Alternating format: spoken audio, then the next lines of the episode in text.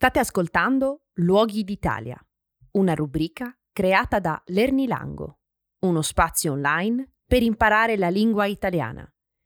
Per maggiori informazioni e per leggere la trascrizione del podcast, visita lernilango.com. Per adesso, buon ascolto dell'episodio La riserva dello Stagnone e la spiaggia di San Teodoro. In questo episodio scopriamo insieme due posti molto belli della città di Marsala, la spiaggia di San Teodoro e l'isola Grande. Partiamo dal primo, la spiaggia di San Teodoro. La spiaggia di San Teodoro è caratterizzata da un'acqua calda e bassa. Vicino alla spiaggia c'è un'antica torre da dove gli antichi romani controllavano gli attacchi dei pirati e difendevano le città. Oggi la torre è una proprietà privata. Di fronte alla spiaggia c'è l'isola grande, raggiungibile a piedi in 20 minuti. L'acqua bassa permette di camminare senza particolari problemi.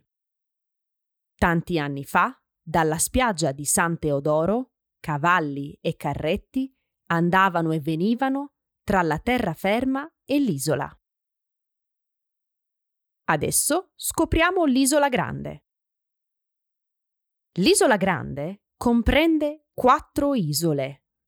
Isole di Santa Maria, Isola di San Pantaleo, Isola Scola e Isola Grande. Queste quattro isole formano la riserva dello Stagnone.